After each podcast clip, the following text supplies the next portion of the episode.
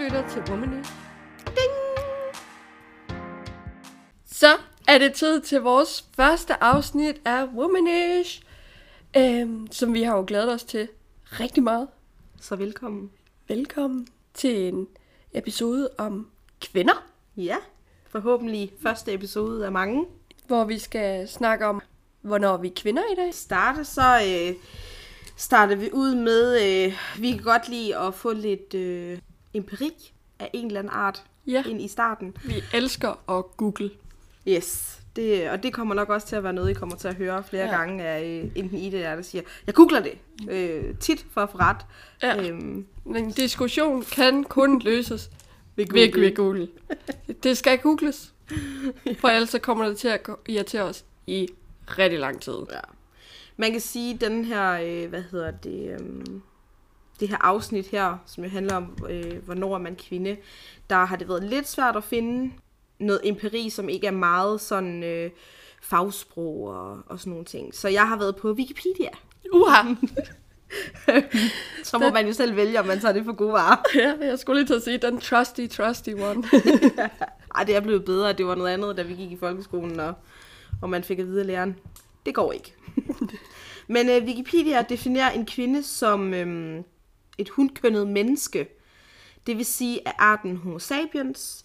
Betegnelsen kvinde anvendes normalt kun om en fuldvoksen kvinde, mens pige er den normale betegnelse for et øh, hunkønnet barn eller en ung person. Ordet det herudover kan også henvise til en persons kønsidentitet. Og det er man jo ikke helt uenig med dem om. Nej. Jeg synes, det, det giver meget mening, og det får mig til at tænke på, om er vi først kvinder, når vi har født et barn? Mm. Det synes jeg, den ligger sådan meget op til. Fordi skal jeg virkelig have en vandmelon ud igennem min wuha, for at blive optaget i den her kvindeklub? Og bliver man så aldrig kvinde, hvis man ikke skal have børn? Præcis. Er jeg bare som forever girl, forever pige?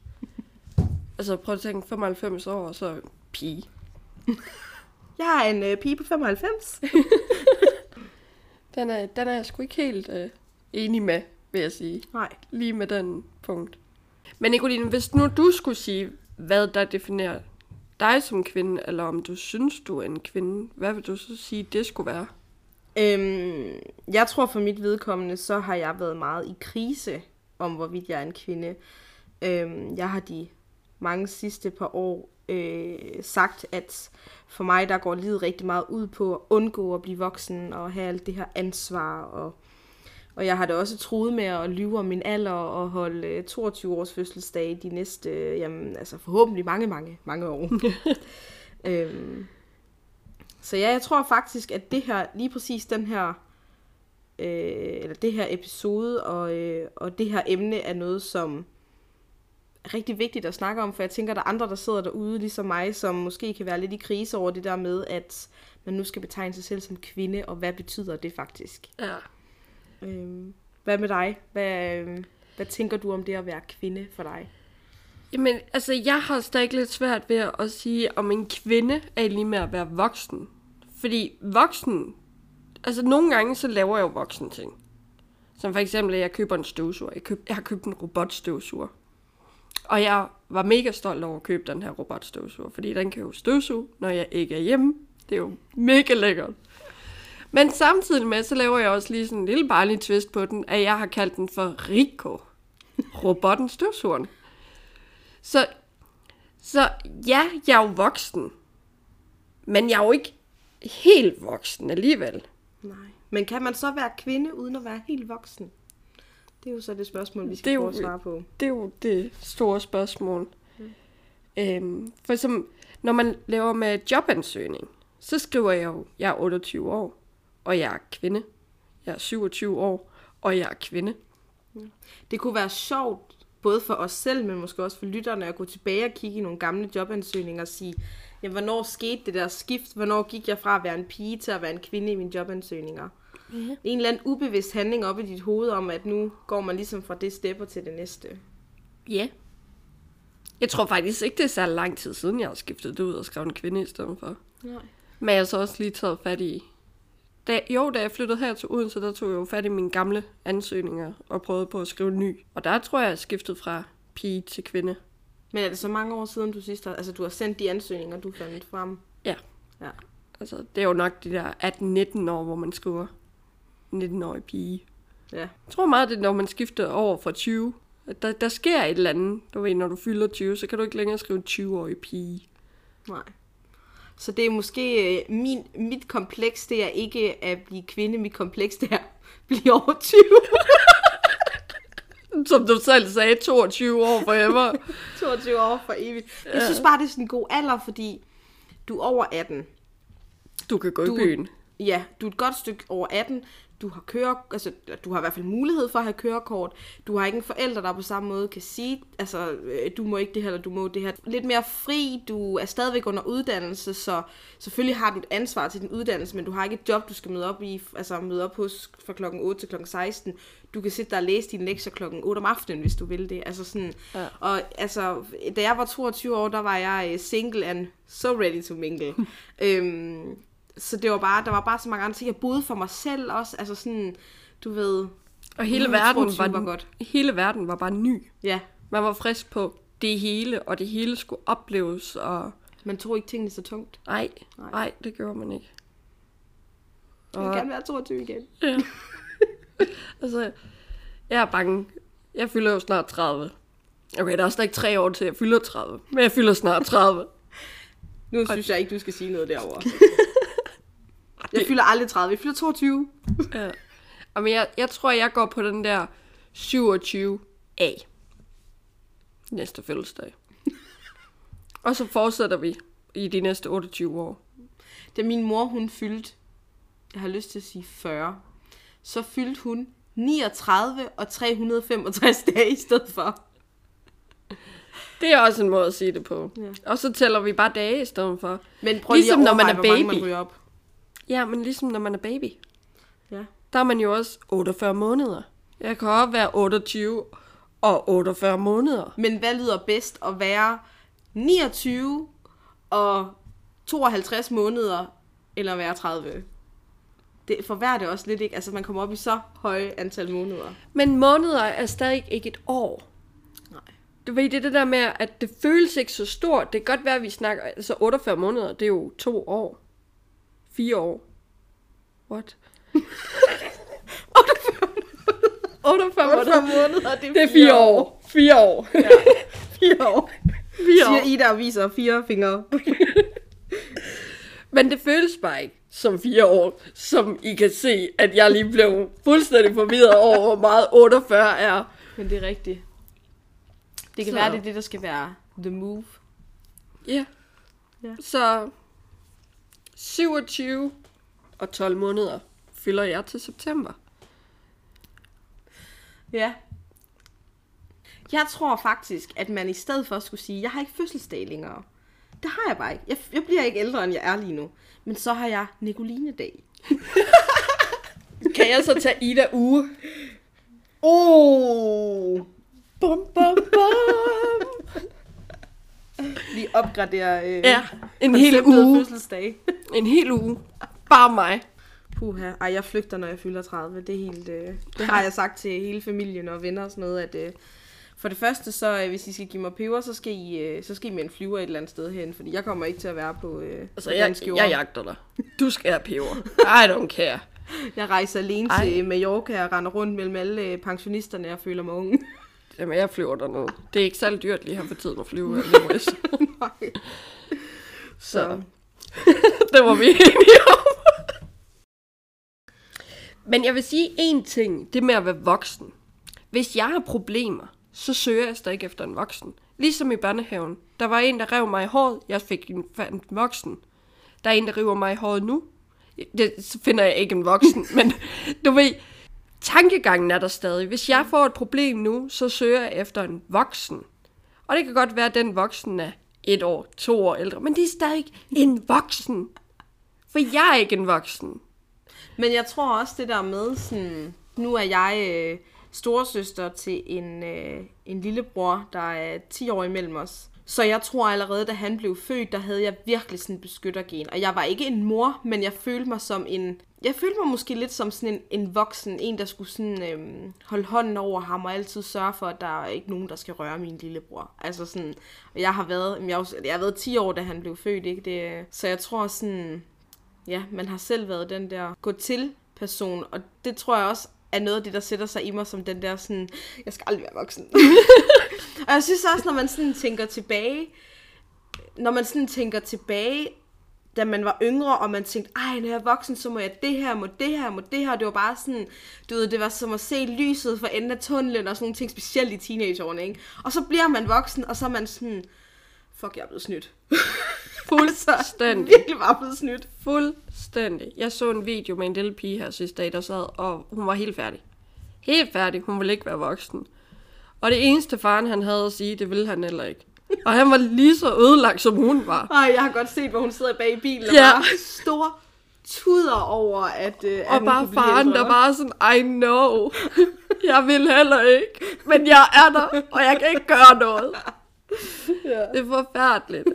Kan vi ikke bare blive femten? Ej, bare lige et år. God, eller? Bare lige et år.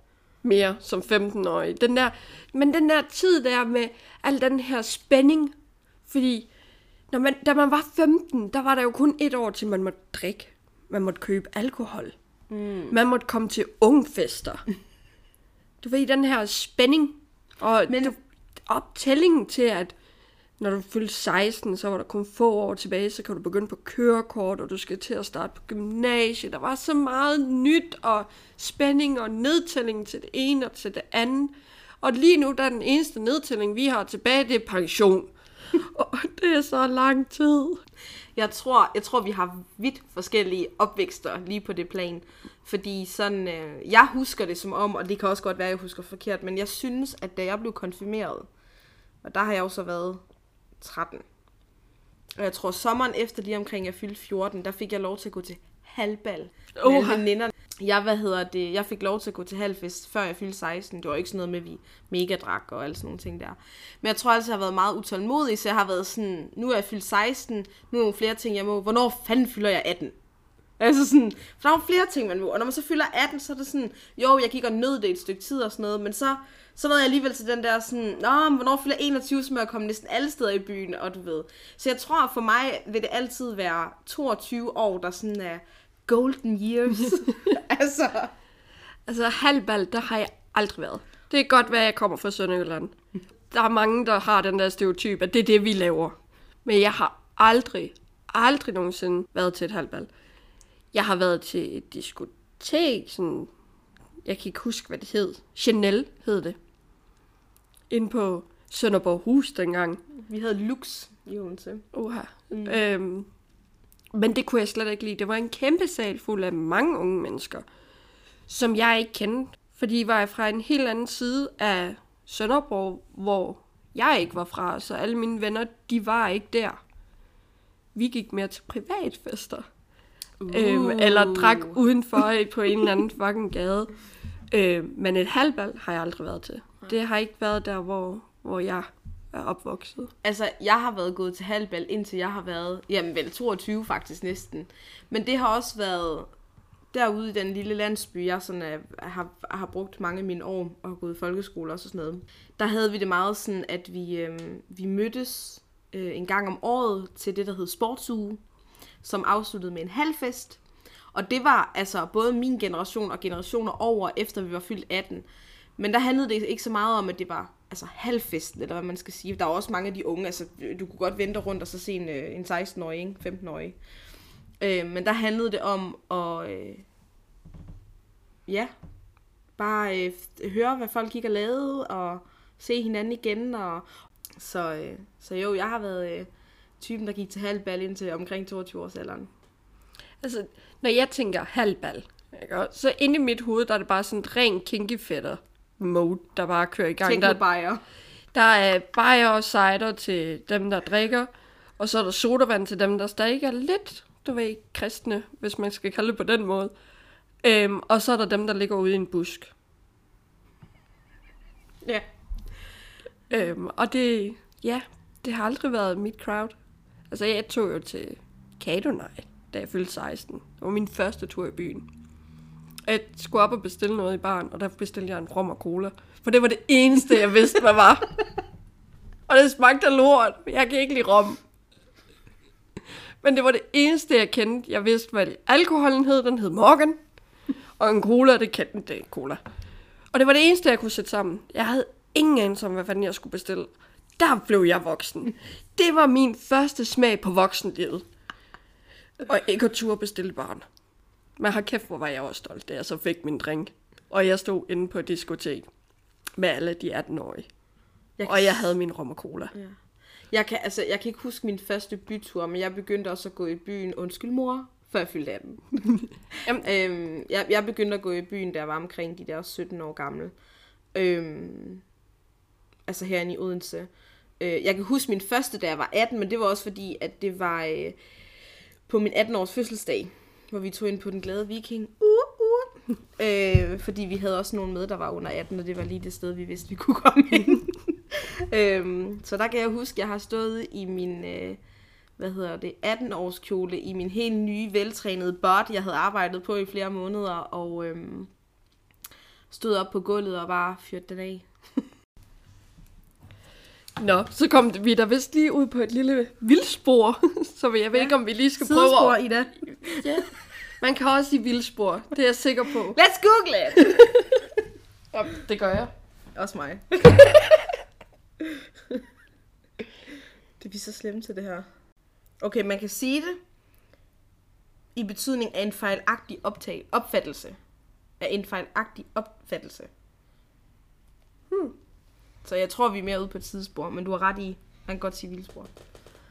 Okay, så rigtig, rigtig ord forkert sammenhængen. Ja. Yeah. Den, den tager jeg. Den tager jeg. Jeg tager det var en win-win, det der. Ja. Jeg fik stadig en lille hej fra vennen. Nå, i forhold til at komme videre, så har jeg skrevet på mit lille forberedelsespapir her, at vi skal snakke om kvindemagasiner.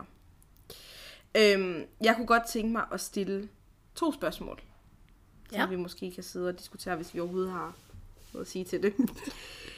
Kvindemagasiner. Støtter de virkelig kvinder, eller gør de mere skade end gavn? Og hvorfor er det supermodeller og Hollywoodstjerner, vi ser på forsiderne, og der bliver interviewet osv. Hvorfor ikke flere astronauter og aktivister?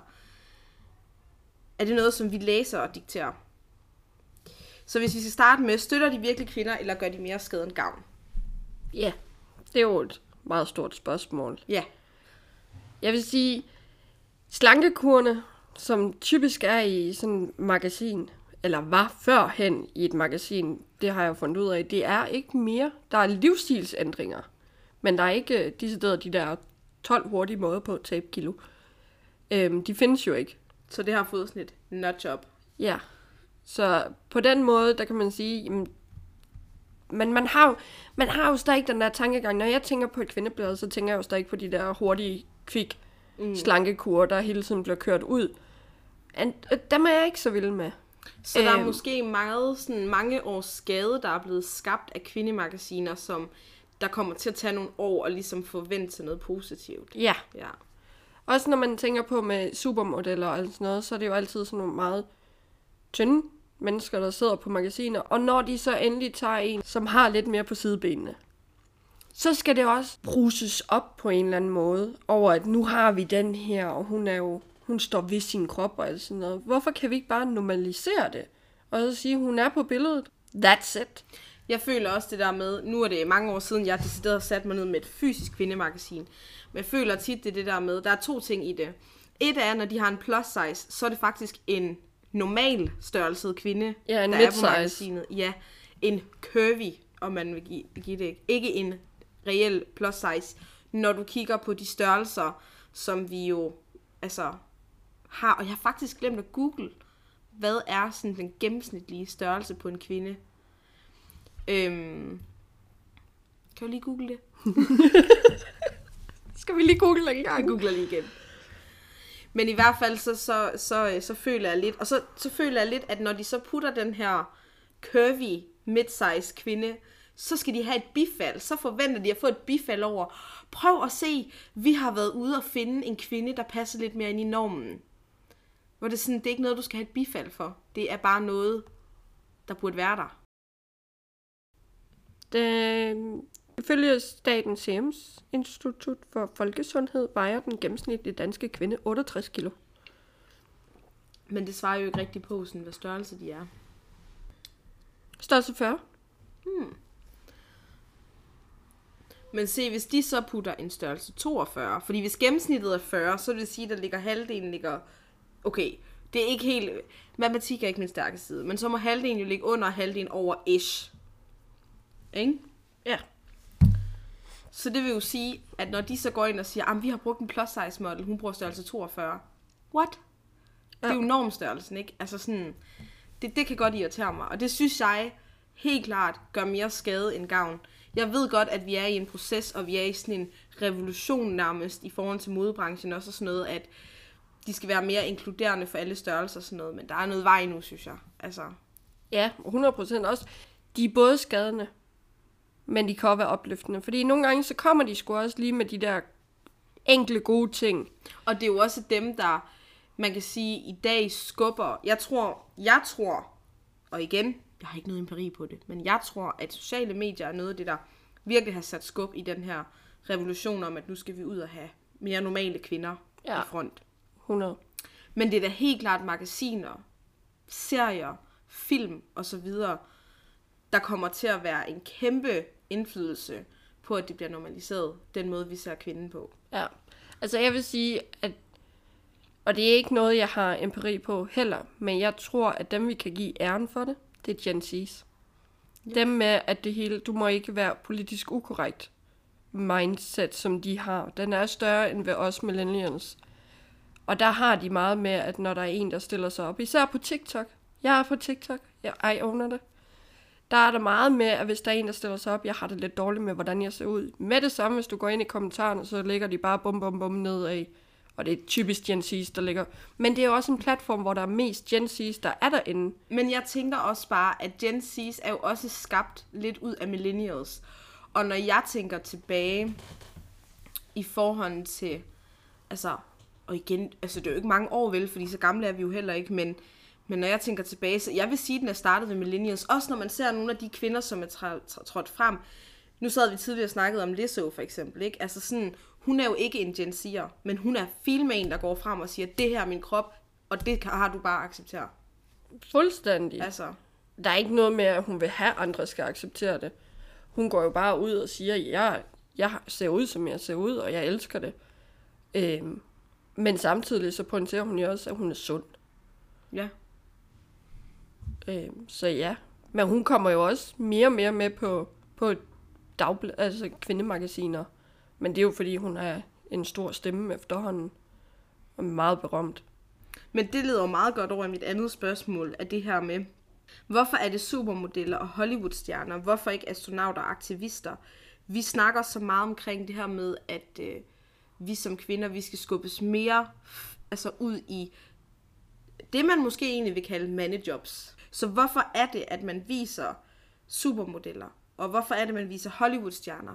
Hvorfor viser man noget, som er så glamificeret, eller hvad man skal sige? Hvorfor ikke tage den her person, der har kæmpet røven ud af bukserne, og det har superstjernerne og Hollywoodstjernerne også. Altså, det er slet ikke for at negligere deres arbejde. Men hvorfor ikke tage den her astronaut her, som, som har kæmpet sig ud af sit eget køn nærmest, for at stå der, hvor vedkommende står, ikke? Jeg tror mere, det, det gælder nok mere over i målgruppe. Fordi, og det er min mening det her, og det er måske en stereotyp, men dem som er astronauter og virkelig store science-mennesker, de bliver nok mere præsenteret i andre former for magasiner, som Forbes-magasinet eller andre former, hvor kvindemagasinet decideret går op i skønhed og, og alt sådan noget. Men de og definerer jeg... jo lidt, hvad en kvinde er. Eller, ja. Både gør de og gør de ikke. Altså sådan, de går ikke direkte ud og siger, det her, det her, det her, det er en kvinde. Men ved, at de giver, de vil gerne have solgt nogle magasiner, så de lægger jo noget indhold, som de tænker vil tale til kvinden. Ergo får de også på en måde defineret, hvad en kvinde er. Og der kan det godt ærge mig, at man ikke sætter endnu mere fokus på, at der ikke bliver altså, skrevet ud til til alle os kvinder, at det her, det eksisterer også. Mm. Altså sådan, det... Øhm... Jeg tror bare, at, at dem, som virkelig bliver astronauter og science-mennesker, at de, de går mere op i at komme ind i noget som videnskabsartikler og ting og sager, hvor de virkelig får deres navn ud med deres arbejde og ikke med deres køn. De skal selvfølgelig stadig kæmpe mere, føler jeg, for at få den her placering frem for en mand. Øh, men lige selve den der med, det har ikke nogen win for dem at komme ind i woman punktum d k's artikler. Fordi jo, de kan inspirere andre kvinder til at gøre det samme. Men det har jo så meget værdi. Ja, men jeg tror bare ikke, det er det, de kæmper med. Jeg tænker mere, det er det, de kæmper med, det er at få lov til at få deres navn på ting og sager og blive illustreret i videnskabelige artikler. Så egentlig hvad jeg hører er, at kvindemagasiner kan faktisk være så nedværdigende for en kvinde, at en kvinde, som har noget langt, vil ikke være med i det, fordi så bliver de bare kun set for deres køn. Det tror jeg. Det tror jeg. Jeg uh, tror, du twist. har... Ja. Twist lige twist, der. Twist, twist, twist. Og jeg tror også lige, vi skal pointere med alt det her kvinde versus mandesnak. Vi er ikke en feministgruppe, som sådan. Men man har stadig sine forhold, som man har meninger omkring. Og, og det er det, vi kommer. Ikke, man kan jo heller ikke negligere, at det, at det måske typisk er mænd, der er astronauter, handler jo ikke nødvendigvis kun om, at, at man ser ned på kvinder. Det handler også om, at mænd måske bare tidligere i jordens eksistens, for at være helt derude, har tilkæmpet sig den plads, og kan jo godt have øh, gjort sig fortjent i gåseøjne, eller hvordan man nu skal forklare det, til den plads. Så det er ikke for at negligere mænd og deres, deres fordi arbejde. Selvfølgelig, de kæmper jo lige så hårdt med at mm. komme op på toppen. Altså, det er jo ikke nogen, altså, nogen tvivl omkring. At... Men hvis vi skal skabe mere, hvordan, hvordan hvis man skal gå udenom kvindemagasinerne, man så skal have skabt den her...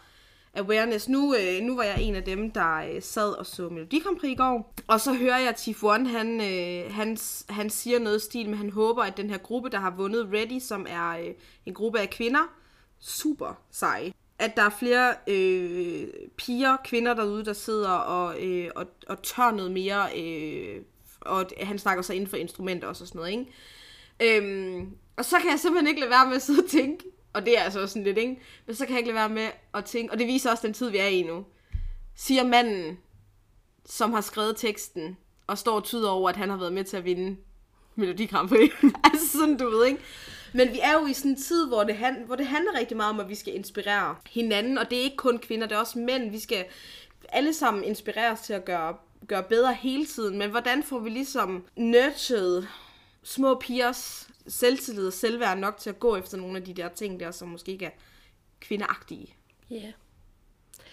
Hvis jeg skal sige det, så tror jeg, jeg tror, vi er der. Vores generation er der. For med min opvækst, der har jeg altid fået at vide, hvis du vil gøre det, så gør det. Altså, der har aldrig været noget. Du kan ikke gøre det, for du er en kvinde.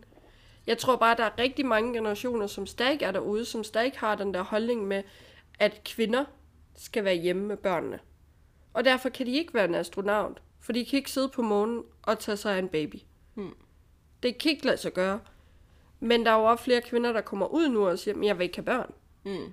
Ikke? Så dem der, kom, dem, der ikke vil have børn, eller ikke har noget imod at efterlade et barn på jorden, de kan jo sagtens godt blive astronauter, men det er den her tankegang, den skal vi have, have væk.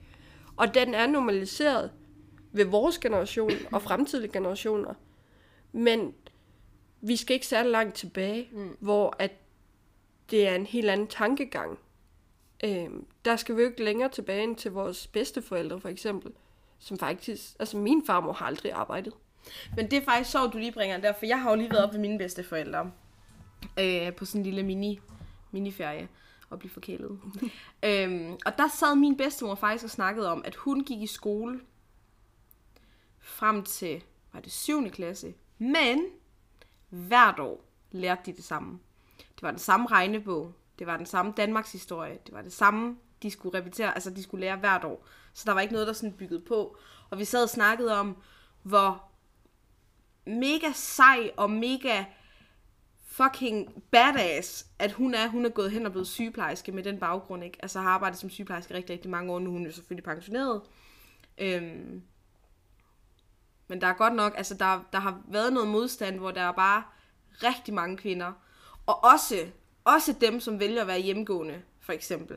Jeg synes også, de er skide badass, fordi det er bare ikke noget, der er populært i dag, vel? Nej. Altså, altså da jeg var yngre, der var jeg hundrede procent sikker på, at jeg skulle være hjemmegående mor, hvis jeg fik børn. Den der tanke om, at jeg hver dag stod op og bagte boller og lavede limonade og lavede mad fra bunden, helt fra bunden. Altså hvis jeg skulle have kylling, så gemte jeg skroget for at lave fong til min suppe, som jeg skulle have senere.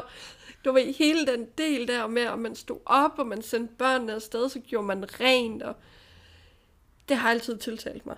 Og i dag, der står jeg, jeg vil gerne have det.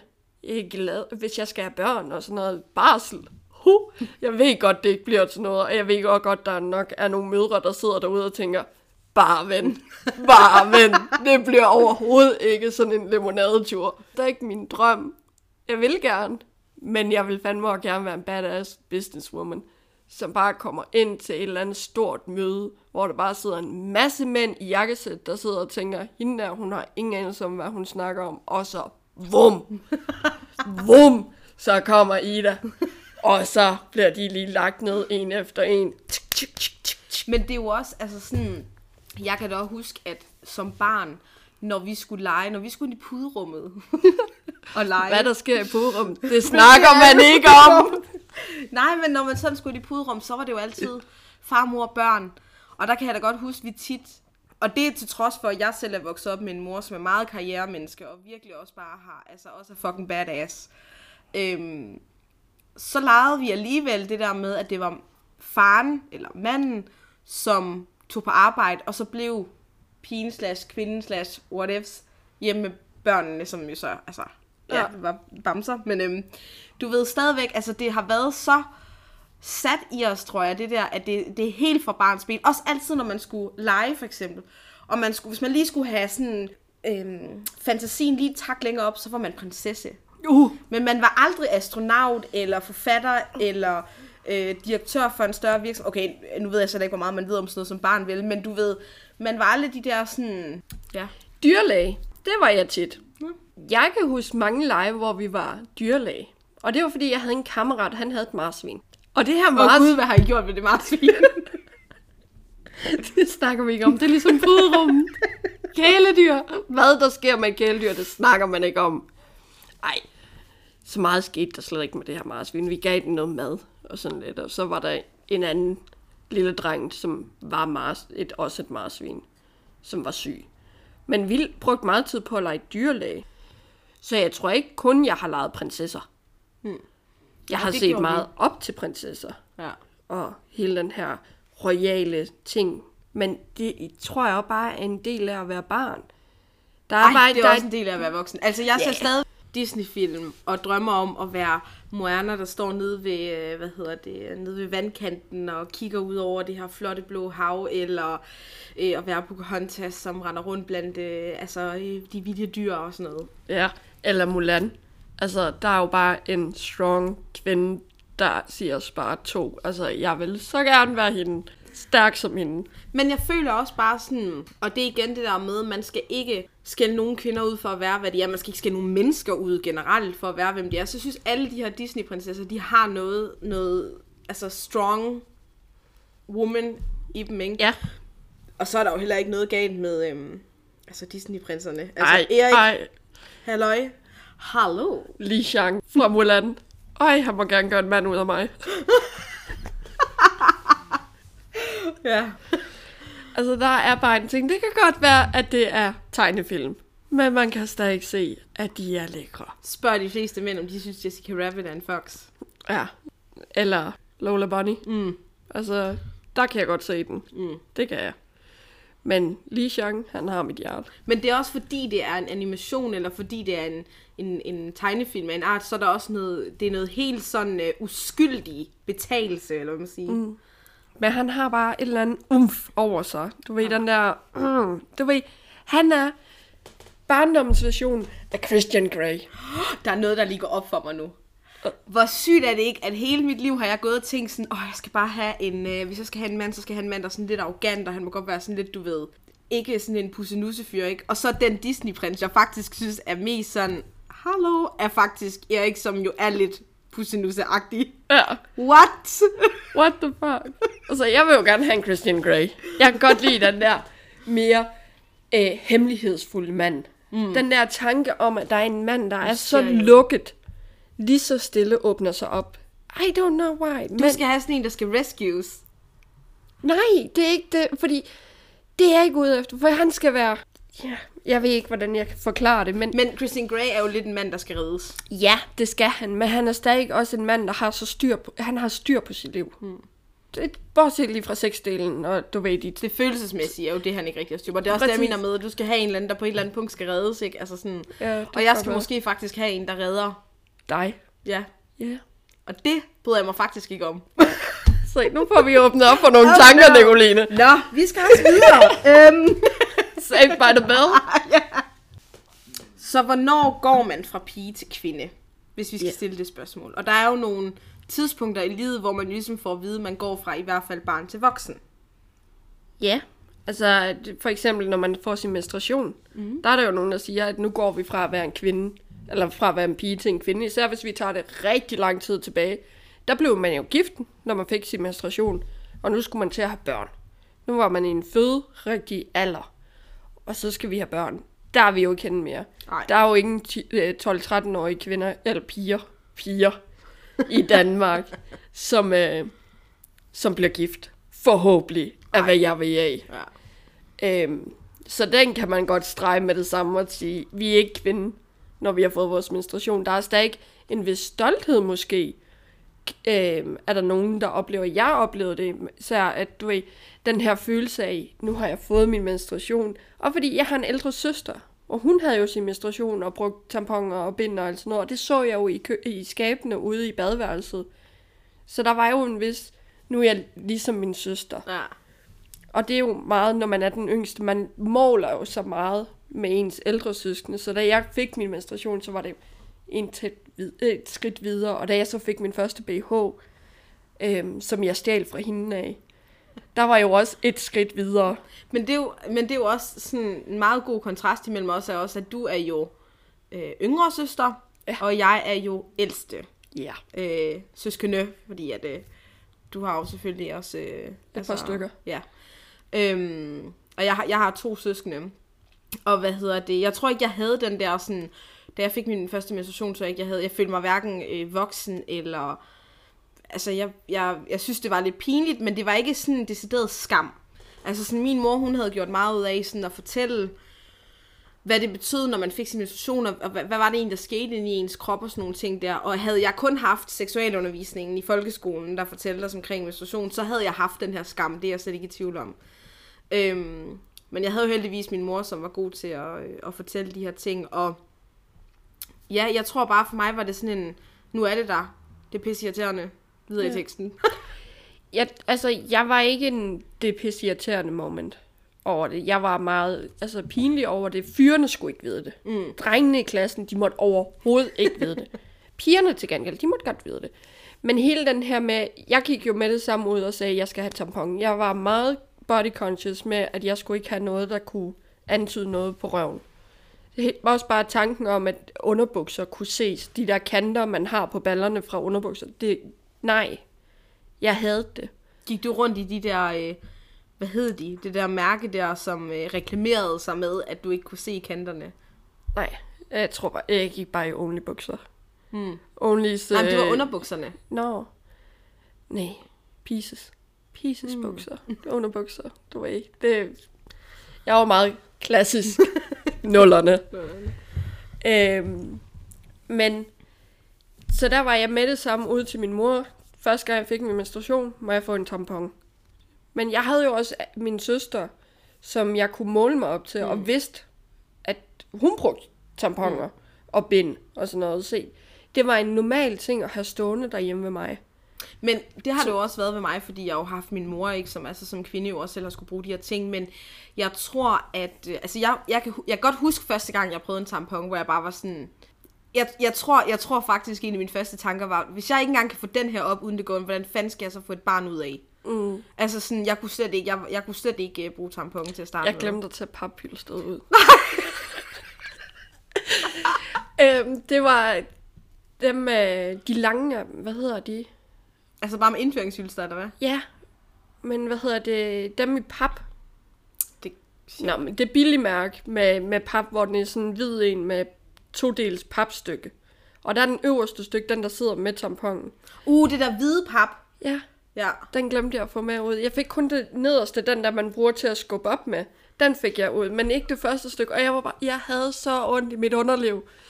Og jeg kunne ikke finde ud af, hvad fanden det var, jeg havde gjort re- forkert. Og så fandt jeg ud af, at det var et papstykke, der var mere. Ja. Og siden der har jeg altid brugt dem med plastik, for de hænger sammen. Ja. Jeg skal ikke have pap op i, i huhåren. Vi kunne lave et helt episode omkring menstruation. Det kan være, at vi skal gøre det på et tidspunkt. Ja. Men øh, vi kan i hvert fald konkludere fra vores side af, at vi var ikke kvinder, da vi fik vores menstruation. Nej. Øhm, så taler man jo ellers også om konfirmation, at det er jo sådan ritualet, hvor du går fra at være barn til at være i de voksnes rækker. Ja. Og der, nej. nej. Altså jeg ved, i min familie, der har vi gjort meget ud af, at når man blev konfirmeret, så fik man sin første øl eller hvidvin og rødvin til middagen. Det måtte man. Mm. Men var jeg me- mere kvinde, fordi jeg drak vin til, til middagen, som jeg alligevel ikke drak, for jeg hader vin. Jeg er en af de kvinder, mennesker, som sidder som syvogtyve-årig og ikke har lært at drikke vin. Det siger mig ikke noget. Men det er det eneste, sådan, nu er du inde i de voksne rækker, som yeah. vi havde i vores familie, da jeg blev konfirmeret. Altså, jeg tror sådan, at man er jo typisk i der, hvad er det, tretten fjorten år, når man bliver konfirmeret?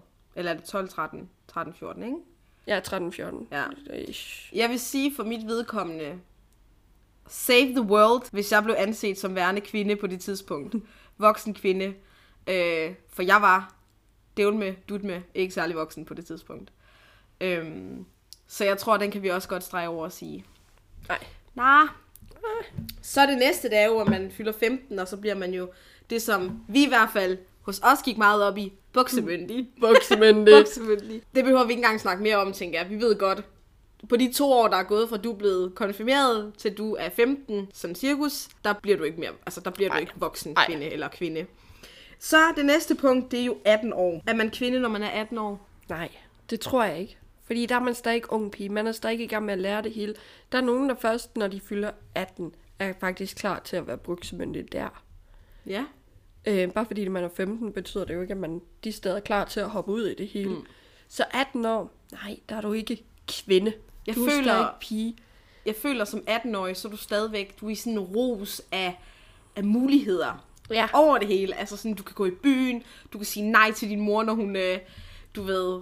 Yeah. Jeg ved ikke, spørg om du bliver hjemme og laver et eller andet sammen med dem, så kan du sige, nej, nu skal jeg i byen, eller yeah. et eller andet, ikke? Altså sådan, nu lyder jeg som om, at det, det er noget, jeg har gjort ofte, der bare overhovedet ikke, men øh, jeg, var ikke, øh, jeg var ikke en voldsom gå i byen type. Øhm, og det var jeg måske, det var sådan torsdag til fredag lørdags byture hver jeg weekend. Kan huske, jeg kan huske én gang, og jeg, jeg ved ikke, om jeg har gjort det flere gange, det har jeg nok, men jeg kan huske én gang, hvor jeg tog i byen, både fredag og lørdag, jeg havde det så mega elendigt om søndagen, altså jeg havde det, jeg var, altså... Jeg var ikke et menneske. Jeg var bare sådan en eller anden organisme, der lå inde i min seng og sådan trak vejret. Det var det. altså, øhm. Ja, jeg var jo en af de heldige, der først fik tømmermændene. Nu her. Altså, I'm paying the prices now. Men det gør jeg også. Altså, jeg, du ved, jeg kan huske, den ene gang, jeg har haft øh, tømmermænd. Og så kan jeg også huske, altså, kan jeg huske, jeg har været bagstiv. Og det har heller ikke været den bedste fornemmelse at have.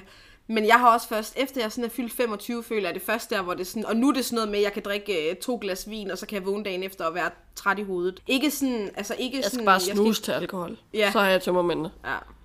Altså, men førhen, da jeg var de der atten nitten år, der var jeg i byen fra torsdag til lørdag, hver weekend. Øhm, og jeg vil også sige, at det er det, der har taget det største del af mit fravær fra gymnasiet. Det var fredag at komme op i skole. Den var hård. Den var rigtig hård. Og mandag. Men det var ikke tømmermændene, der var grund. Nej. Jeg var bare træt. Ja.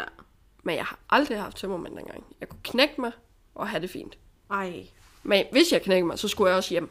Så skulle jeg hjem. Så var byturen slut. Så man er bare heller ikke rigtig voksen, når man er atten. Men jeg tror måske, konklusionen på det her, altså hvornår er man kvindespørgsmål, er meget subjektivt. Ja. Jeg tror, det afhænger meget af, hvem man er som person.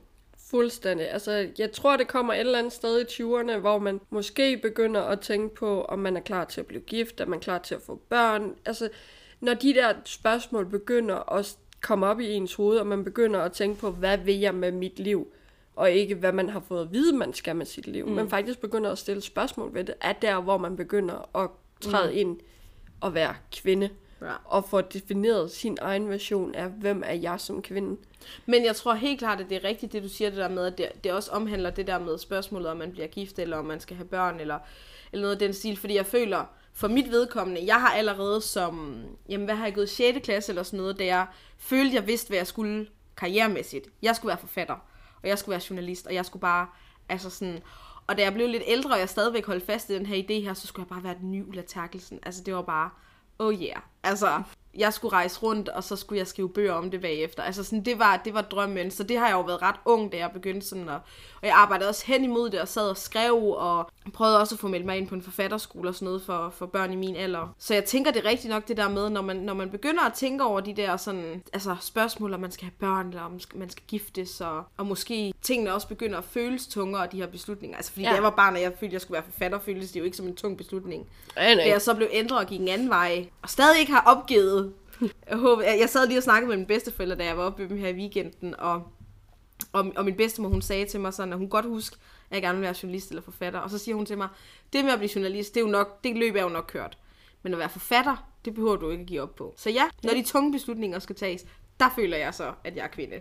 Ja, det er når man går over i de der mere stærke spørgsmål, og det er også der, hvor jeg kan sige i dag, jeg vil ikke sige, at jeg er helt kvinde nu, men jeg er kvindeagtig. Helt, øh, helt korrekt.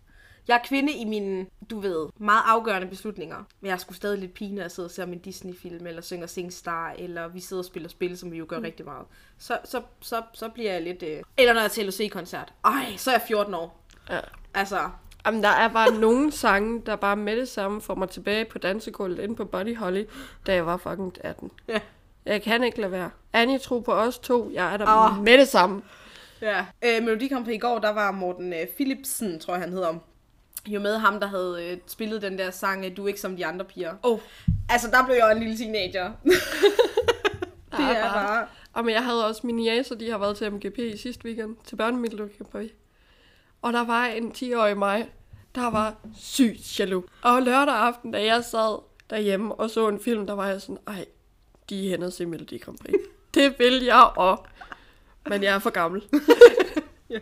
Jeg har ikke et barn selv, jeg kan hive med. Men den dag, hvis jeg får et barn, jeg ved det ikke endnu, men hvis jeg gør, så skal vi til Melodi Grand Prix for at udleve min drøm om at komme til Melodi Grand Prix. Du bliver den der forælder, der sådan pådutter alle dine børne... Præcis, fuldstændig. det, det føler jeg er meget rigtigt ja.